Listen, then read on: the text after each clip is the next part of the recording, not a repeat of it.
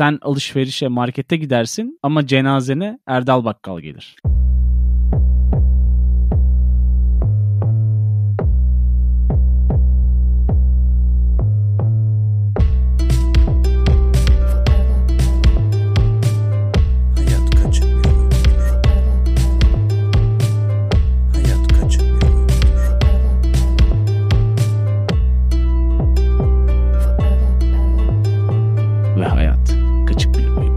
K B U Podcast'in bir başka bölümüyle Sen Dinleyin'in karşısındayız. Her zaman olduğu gibi İstanbul ekseninde ben Cihan ve karşımda ta öte Kalifornyalarda yine yeniden sevgili Samet Çivar. Ne var ne yok Samet kuzeylerde. İyiyim Cihan'ım, teşekkür ederim. İnşallah sen ve dinleyici de iyidir bu bölüm nezdinde diyelim. Evet. Garip bir bölüm açılışı benim için, çünkü arada dinleyiciye çok yansıtmasak da bir seninle yüz yüze görüşme şansımız oldu. Sonra yine Hı-hı. Kaliforniya, Chico ve İstanbul eksenine döndük. Bir anda yanımdayken yine kamera karşısında buldum seni. Tatlı bir mola verip sonrasında tekrar sevgili dinleyenin karşısındayız diyebiliriz. Evet, biraz güzel anılar biriktirip arkasından da ilginç maceralar yaşayarak bir engebeli garip bir durum oldu Türkiye ziyareti ve bitirdik ve şimdi yine karşınızdayız diyelim. Şimdi genelde ben böyle bir şeyler içiyorum falan ya, açarken de konuşuyoruz. Hı hı. Bugün senden hı hı. hemen bölüm öncesinde taze flash haber bu dinleyici için öğrendiğim üzere e, elimde tutmuş olduğum bu klasik kırmızı desenli çay tabağının porselen ise daha ciks bir e, statüye ait Tabii. olduğunu öğrenmiş olduğum plastik yerine. Hı-hı. Dolayısıyla bugünkü bölümü sponsorumuz olan yaklaşık e, işte çayı da böyle e, Türkiye'den getirdiğim klasik tabak ve klasik bardaktan içmenin vermiş olduğu hafiflik ile sizlere merhaba diyorum. Tek. Afiyet olsun, ama tabii ki senin şu an yudumladığın bardağın ki hatta kaşanın da sesi geldi. Biraz daha değişik formatta olan, hani senin dediğin gibi altlı porselen olan ki genelde plastik olan çoğu yerde. Desenleri klasik bir görsel artı altın işlemeli gibi olan ama aslında fake bir ince belli bardak bizimle beraber bu bölümde. Evet ya, insanlar küçük şeylerle mutlu olmayı bilmeli. Türkiye'den buraya ne getirdin diye Kesinlikle. sorarsan bu bardak seti ve tabakla kendimi avutuyorum şu anda. Yetiyor bize be Cihan'ım. Yani mutlaka Samet'ciğim, zaten biliyorsun çay içiyorsan ince belli bardaktan içeceksin ve onu da sanıyorum Amerika taraflarında pek bulmak da mümkün değil. Yani klasik olanı bulabilirsin belki. Klasik Paşa evet. Bahçeli'nin ince şantiye usulü olan bardağından. Aynen, ona da şantiye bardağı denildiğini de bilmiyordum bu arada. Şu an derin bir çay, bardak ve set analizi içinde buldum kendimi bölüm öncesi. Konu neredeyse e, önümüzde konuşacağımız, önümüzdeki dakikalarda konuşacağımız bakkaldan ziyade çay, Türkçe analizi bölümüne dönmek üzere diye de e, garip bir durum. Şimdi aslında çay da çok uzak bir şey değil bakkala. Ha, hani evet. bakkalın önünde de oturup çaylarımızı evet. içerdik falan aslında. Oradan Hı-hı. bir yeni bağlantı oldu sanki çaktırmadan. Valla zaten çay dediğin zaman geçmiş dönemlerde, hadi bakkalların böyle en zirvede olduğu dönemlerde zaten çay, şeker, bunlar en temel sattıkları maddeler. Bakkalların zirvede olduğu dönem dedin, oradan girelim istersen. Şimdi bakkallar Hı-hı. ne zaman zamandan beri aşağı yukarı hayatımızda ve sence bu zirvedeyken demenin sebebi artık o zirveyi kaptırmış olmaları olabilir mi diye iki soruyla başlayayım. Şimdi bakkallık aslında çok eski dönemlere dayandığı bilinen fakat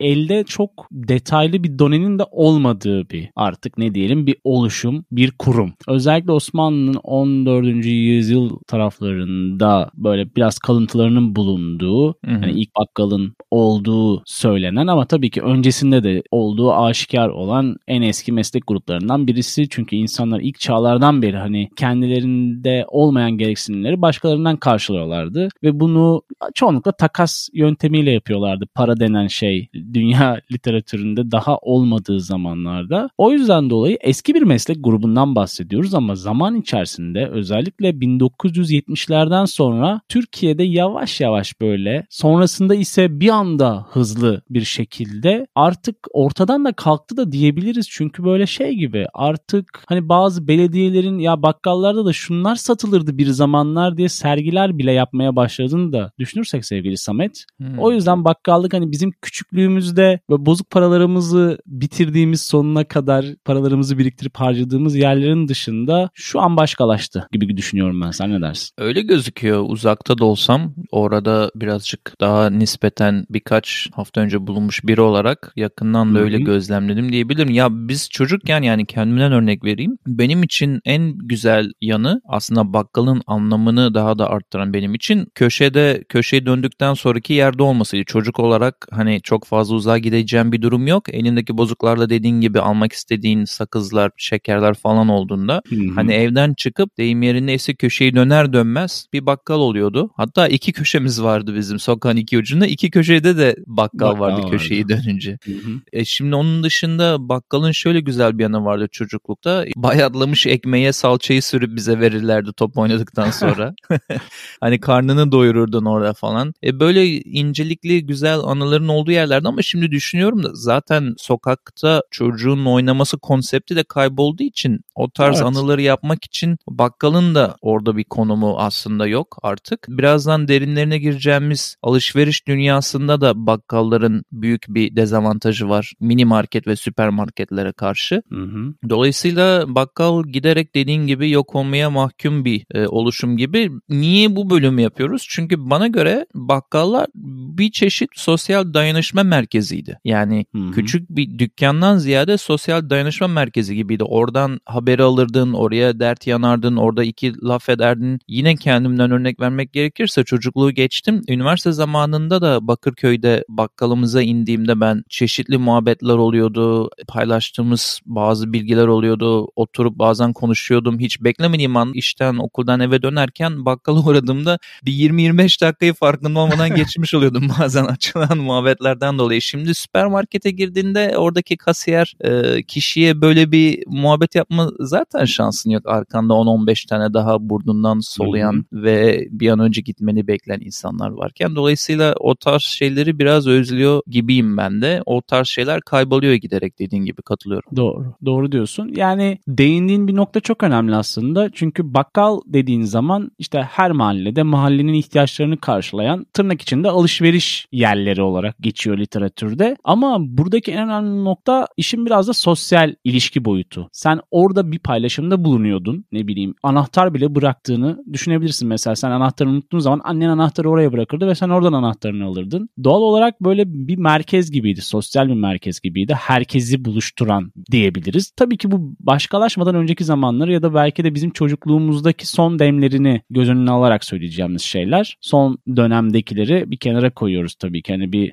amacımız burada romantizm yaratmak değil. Bir döneme biraz aslında bir ayna tutup yaşayışın ve günlük değişimlerin geldiği noktayı sevgili dinleyenle biraz karşılıklı paylaşmak diyebiliriz. E baktığın zaman da şimdi hani bakkalların aktif olduğu dönemlerde veresiye kültürü var biliyorsun Samet, ve bu veresiye kültürü de bir nevi faizsiz kredi. Çünkü Aynen büyük öyle. bir defter var. Sen oradan günlük ihtiyaçlarını karşılıyorsun. Hiç para vermeden karşılıyor çoğu insan o dönemlerde. Daha sonra Hı-hı. ay sonunda ikramiyelerini aldığı zaman ya da maaşlarını bakkalla helalleşiyorlar. Hatta bakkaldan borç alma, sadece veresiye de değil bu.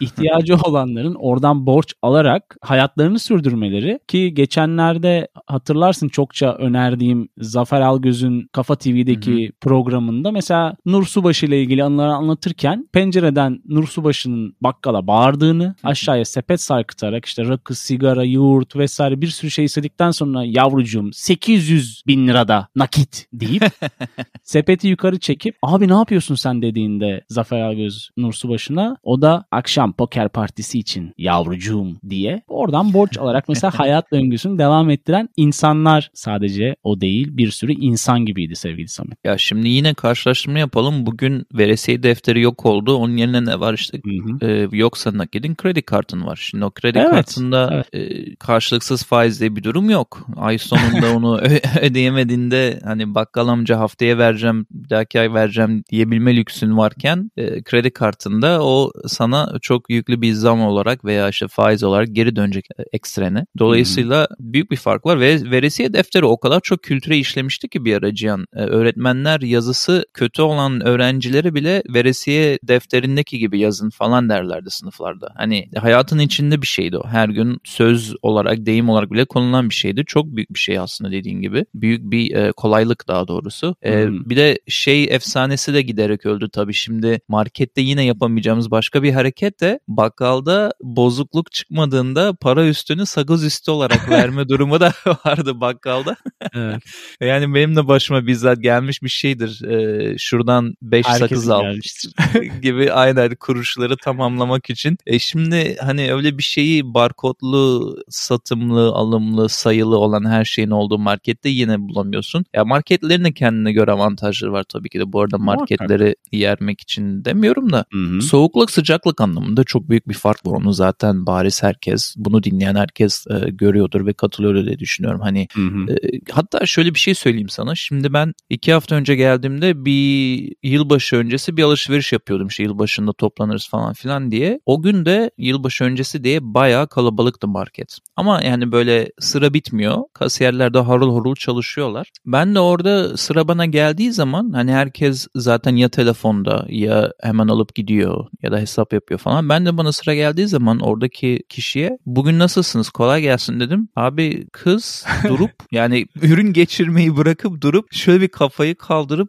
resmen hepimizin insan olduğunu hatırladı. Ya, bu kadar garip bir durum var marketlerde. Hani çok ilginç bir durumdu ya. Hatta Lori e, eşim Türkçeyi çok bilmediği için çıktığımızda Hı-hı. poşetlerle şey dedi bana. Hani o da öğrenmeyi anlamaya çalışıyor. Hani bir terslik mi oldu? Küfür mü oldu? Ne oldu? Orada bir baktı sana dedim yok abi ben nasılsın diye sordum kıza. Kimse sormuyordu. Benden önceki bayan da bayağı bir telefondaydı ve bağırınıyordu falan. Ben de izliyordum onları. Hmm. Orada biraz bana kanalize oldu zaten öyle bir şey yapmak. Hani ya kadın geldi her şeyi aldı. Telefonla birilerine bağırınırken işte kartı temas bile ettirmeden okuttu gitti falan. Kız da hmm. bayağı böyle bir düşüklü modu. ya böyle, böyle mesela kültürel bu çok... geçişi sağlamışsın yalnız kültürel... bu arada yani. Bu Amerika'da olan bir şey bu arada. Hani standart olarak merhaba nasılsın falan şeklinde konuşmalar olur ya. Sen Hı-hı. onu buraya taşımışsın. Burada olmayan bir şey bu arada. Hani denedim o, oluyor bu diye. Ama şey dediğin gibi e, burada e, reindeer in the farlight derler. E, işte arabanın uzunlarına bakan geyik misali. Kız da bana baktı hani ne alaka niye soruyor gibilerinden böyle bir şey oldu garip bir tepki oldu orada ya ve bu da bu anı anlık aklıma geldi notlarımda yoktu yani şimdi sen anlatınca falan Hı-hı. bakkallar marketler ya ne bileyim işte o keşke denge sağlansa orada değil mi yani birazcık daha sohbet şey olsa biraz daha bağlantı olsa birbirine birazcık üç dakika beş dakikalığına da olsa birbirine değer verdiğini hissettirsen çok güzel olur bence ama işte neyse. Yani o bahsettiğin şeyin bu Bu topraklarda bu dönemde olması da çok kolay değil. Hani insanların bir sürü kaygıları var ve o kaygıları içerisinde hayatına bir şekilde devam etmeye çalışıyor. Hani şey derler ya hani kafasının kazan gibi olması. Aslında hmm. bedenen orada olup ruhen orada olmayan çok insan olduğundan dolayı biraz da anlayış göstermek gerekiyor. Özellikle bu dönemlerde biraz hmm. ortalık da karışık senin de bildiğin gibi ekonomik olarak bakarsak. Evet evet. O yüzden ne diyoruz? Empati süreciyle devam etmek lazım. Ya orası öyle canım. Yine kulak misafir olduğum en ilginç o anlardan biri de yine bakkal market olaylarından örnek verecek olursam bu da sanırım yılbaşından bir hafta sonraydı. Bir güvenlik görevlisiyle alışveriş yapan bir beyefendinin konuşması ben onların yanından geçerken alışveriş yapan beyefendi diyordu ki bu e, bu biraları kasa kasa alabiliyoruz mu yoksa sınır var mı diyordu. Alışveriş gü- güvenlik de diyordu ki yani bunların fiyatları sürekli değişiyor ama sanırım bugün değişmedi o yüzden izin verebilirler bir sor istersen falan diyordu. Hani Hani o anlattığın e, kazan gibi kafalar ve ekonomik çalkantı anlamında zaten o tarz konuşmalara çok şahit olduğum için kesinlikle o Hı-hı. empati olayına katılıyorum zaten. Ama şöyle bir şey de var şimdi. Mesela izleyenler bilir. Leyla ile Mecnun şovunda ilk yapımından bahsediyorum. Erdal Bakkal niye bu kadar çok sevildi mesela? Bunu da e, sorup oradan bağlantıda kurabiliriz. Hani orada bir bakkal vardı. Bakkallıktan evet. ziyade daha çok hani yine senin dediğin gibi herkesin merkezde toplanıp sohbet edip birbirinden haber aldığı bir yer gibiydi. Hani Hani o işlevi orada da yansıtmışlar. Bir anda çok da sevildi o karakter o anlamda. Evet. Bence o sıcaklığı yine tekrar geçirdiği için bizde. Mahallenin itfaiye kulesi gibi bir şey aslında baktığın zaman o dizi içerisinde Erdal Bakkal. Orada da çok efsanevi bir söz var. Hadi değinmişken onu da söyleyeyim. Replik de diyebiliriz. Sen alışverişe markete gidersin ama cenazene Erdal Bakkal gelir. şeklinde... Biliyor musun? Hatırlıyorum o sahne. şeklinde bir realite var. Yani yerelliğin sembolü aslında. Şu an baktığın zaman kırsal kırsal bölgelerde hala bakkallık devam ediyor. Ama böyle Hı-hı. eski zamanlardaki gibi vay bakkalı var ne kadar para yapıyordur diyebileceğim bir konumda değil. Çünkü büyük ihtimalle çoğu yerde asgari ücret mertebesinde para kazanabilen işletmelerden bahsediyoruz ki günümüzde hani insanlar şu an şeyle karıştırmasınlar. Çünkü çoğu bakkal şu an tekel formatına girip ya da tekel formatıyla hayatına devam ediyor. Evet, evet. O, onlardan çok bahsetmiyoruz. Çünkü onlar biraz daha farklı bir konsept. Hani bakkal demek Aynen. çok doğru değil o formatlara. Aynen. Hatta ufak büfeleri buna katabiliriz belki bakkal İstanbul ekseninde. O yüzden dolayı hani hep şey vardır ya hani ailemizden bir birey e, tanımı. Bu Osmanlı zamanında da aslında daha bir farklıymış Samet böyle. Her istediklerini satabilen işletmeler değilmiş ve hı hı. her malı da ne kadar karla satacakları da devlet tarafından da kontrol edilip belirleniyormuş. Öyle çok fazla bir fahiş farkları olmuyormuş aralarında. İlave olarak da bu günümüzün belki de taksileri gibiymiş İstanbul'da. Sayıları kontrol altında hmm. ve kafasına göre bir yerde dükkan açayım ben şeklinde ilerleyemiyorlarmış. Sadece şey gibi düşünebiliriz. Hani mahalleli bir talepte bulunuyor ve bu talebi değerlendirip sonrasında bir bakkal açma izni veriliyormuş. Öyle de farklı bir Osmanlı anekdotunu paylaşmak istedim seninle. Evet bu bahsettiklerini birkaç ekleme kaç tane otuz yıldır kırk yıldır bakkallık yapan e, insanların röportajını dinliyordum. Senin dediğini birebir aynısını anlattılar. Eskiden daha e, geliri yüksek veya ortalamanın evet. biraz üzerinde olan bir işken şu anda biz e, bunun askeriye kadar düşürdük diye hatta bir iki tanesi de devretmeyi düşünüyordu. otuz kırk yıl sonra aile işi olduğu halde, geleneği olduğu halde. E, o evet. kesinlikle doğru oradaki durum. Bir de çok tekniğine girmesek de işin bazı okuduğum kaynaklara göre de eskiden bu perakendeciler e, bir şeyleri aylık vadeli verebiliyorken şimdi tamamen peşine döndü. Ertesi gün hmm. ne olacağını bilmedikleri için bakkalın alım gücü de orada bir e, tabii. E, sallantıda. Teknik çok girmeye çalışmıyorum ama kısacası hmm. yani orada mal alım ve satımı olayı birazcık darda bakkallar için. E, bir de şimdi şöyle bir şey de var. Marketler ne kadar çok bir ürünü indirirse bakkallar da halkın gözünün o kadar çok o fahiş fiyatlı bakkal durumuna düşüyor gibi bir görüntü ortaya çıkıyor. Hatta hmm. Türkiye Esnaf ve Sanatkarları Federasyonu Başkanı da Bendevi Palandöken açıklama yapmış. İşte son on yılda yüzde otuz bir azaldı bakkallar. Neredeyse seksen bin tanesi kapandı diye. Hatta bir toplantı veya gösteri yaptıklarında Ankara'da da böyle bir talepte de bulunmuşlar. Hani bizi bir fiyat olarak bir uygulanma olsun, bir yönetmelik olsun senin Osmanlı hmm. zamanında bahsettiğin durum yakın bir şeyden bahsediyor ki herkes kafasına göre indirip çıkardığında diğeri sanki arttırmış gibi durmasın diye. Bir de bu ben oradayken yine denk geldiğim çok taze bir gündemin tartışmasına da e, girmemizi sağlayacak bir konu. Çünkü son zamanlarda benim gördüğüm orada tartışılan büyük bir şey de marketler işte sigara, içki, T V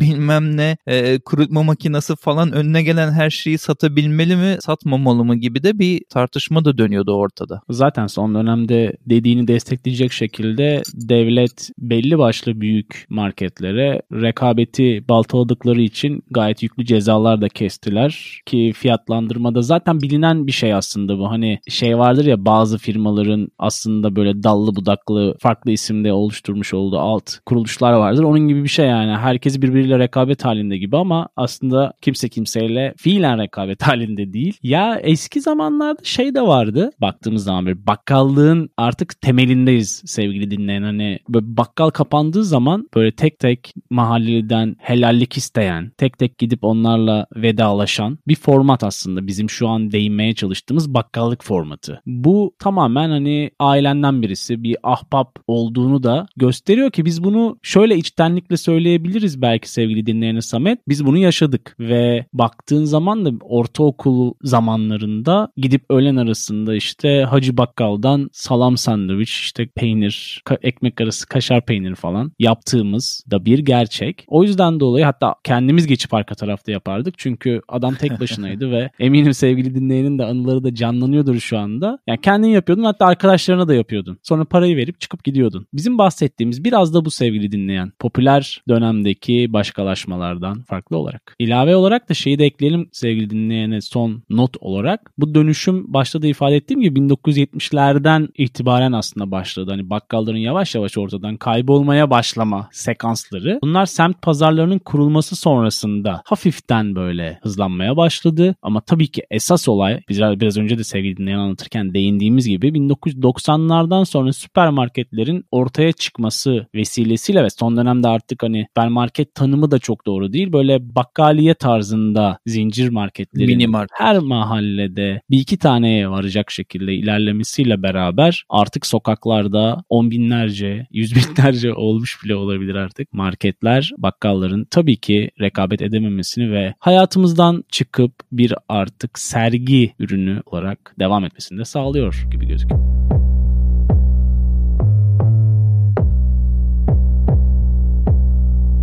Ne öneriyoruz kısmıyla bir kez daha Sen Dinleyin'in karşısındayız. Her zaman olduğu gibi bu bölümde bazı önerilerle sizinle olacağız ve karşımızda sevgili Samet bulunuyor. Evet, bugün önerilerde şöyle bir şey var. Ee, Netflix'te bir sezonunu yaklaşık bir haftada herhalde yoğun tempoma rağmen, iş temposuna rağmen bitirdiğim Archive seksen bir adlı horror fiction, yani korku ve bilim kurgu tarzı bir şey olarak geçen yeni yapım var. Sanırım Amerika'da bir numaraya yükseldi. Hadi en çok izlenenlerde, ama Türkiye'de sıralamasını bilmiyorum fazla. Ama güzel bir dizi, gerilim tarzında, gerilim ve heyecan dolu bir dizi gibi düşünebilirsin. Onu hem sana hem dinleyiciye tavsiye ediyorum. Biraz kafa dağıtıp başka alemlere dalmak istiyorum dersen veya derseniz güzel bir seçenek. Onun dışında da H K B U dinlencesi şarkı listemize hemen iki tane şarkı ekleyip sözü sana vereyim. Birincisi, şarkının adı Temporary Peace, Chord Oblique adlı bir grup tarafından coverlanmış. Biliyorsunuz son zamanlarda coverlara çok yeltendim.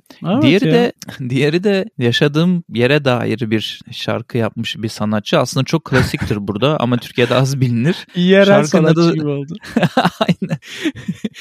Şarkının adı San Francisco. Ee, söyleyenin ismi de Scott McKenzie. Ee, bu da artık Amerika'da klasikleşmiş, çoğu e, insanın bildiği, genç olmasa da diğer jenerasyonların bildiği klasik bir eski bir şarkıdır. O iki şarkı ki de listemize ekleyelim. H K B U dinlencesi adı altında Spotify, YouTube ve Deezer'da bulunabilen listemizde olsunlar bu haftadan itibaren diyelim ve sözü sana verelim sevgili canım. Neler var elinde? Teşekkürler sevgili Savit. Ee, hızlıca önerilerimi de paylaşayım. Bu bölümü aslında yapmamıza vesile olan Deutsche Welle'nin bir haberi vardı, hatırlarsın. Bakkallarla ilgili olarak. Onu bölüm notlarına ekleyelim ve sevgili dinleyen en azından görsel olarak da bazı şeyleri görsün. Bu birincisiydi. İkinci İkincisi, senin geçenlerde izlemiş olduğun çok eski bir tiyatro oyunu var. Kahraman Bakkal Süpermarkette Karşı. Bu da kolayca bulunabiliyor. Ferhan Şensoy'un oyunu, bayağı efsanevi oyuncularla beraber hayata geçirdiği subliminal bir oyun. İki tane de şarkı var. Bunları H K B U dinlencesi playlistine ekleyeceğiz. Bir tanesi Portugal The Man, Feel It Still.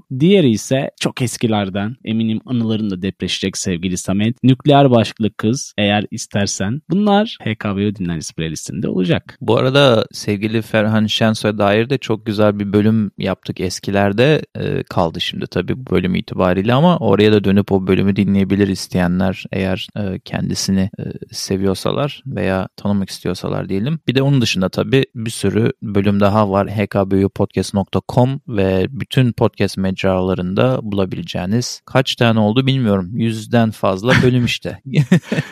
İstediğiniz var, konuda bayağı. Neredeyse artık her konudan bir bölüm var gibi Cihan'ım. Yakında bakalım. Yani evet. evet. Yani artık takip listelerimizde de bir kaos belirtisi alıyorum.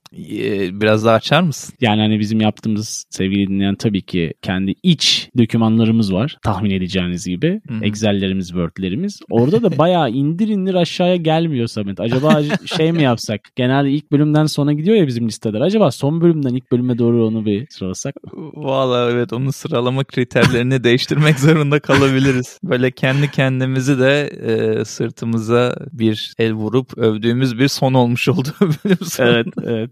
Böyle sarılıp duygusal bir anekdotla bölümü bitiriyoruz gibi. Aynen öyle. Sevgili dinleyen, inşallah keyifli bir podcast olmuştur. Yine bak şimdi önümüzde... Türkiye'den geldiğin nasıl belli? İnşallahlar, maşallahlarla bitiriyorsun bölümü. Acaba aksanım da biraz gittim ya Türkiye'de kalınca birkaç hafta. Onu da onu, merak onu ediyorum. Senin... Onu artık dinleyenin takdirine bırakalım. Yok yok, iyi, iyi durumdasın. Övgüleri hak ediyorsun sevgili Sametçiğim. Bu arada bizi Patreon üzerinden de destekleyerek, eğer bir bölüm istiyorsanız istiyorsa ya da böyle devam edin arkadaşlar demek istiyorlarsa bizi oradan da biraz destekleyip itekleyebilirler gibi. Aynen öyle. Bir önceki veya bir sonraki bölümde yine görüşmek üzere diyelim. Şimdilik hoşça kalın. Hoşça kalın.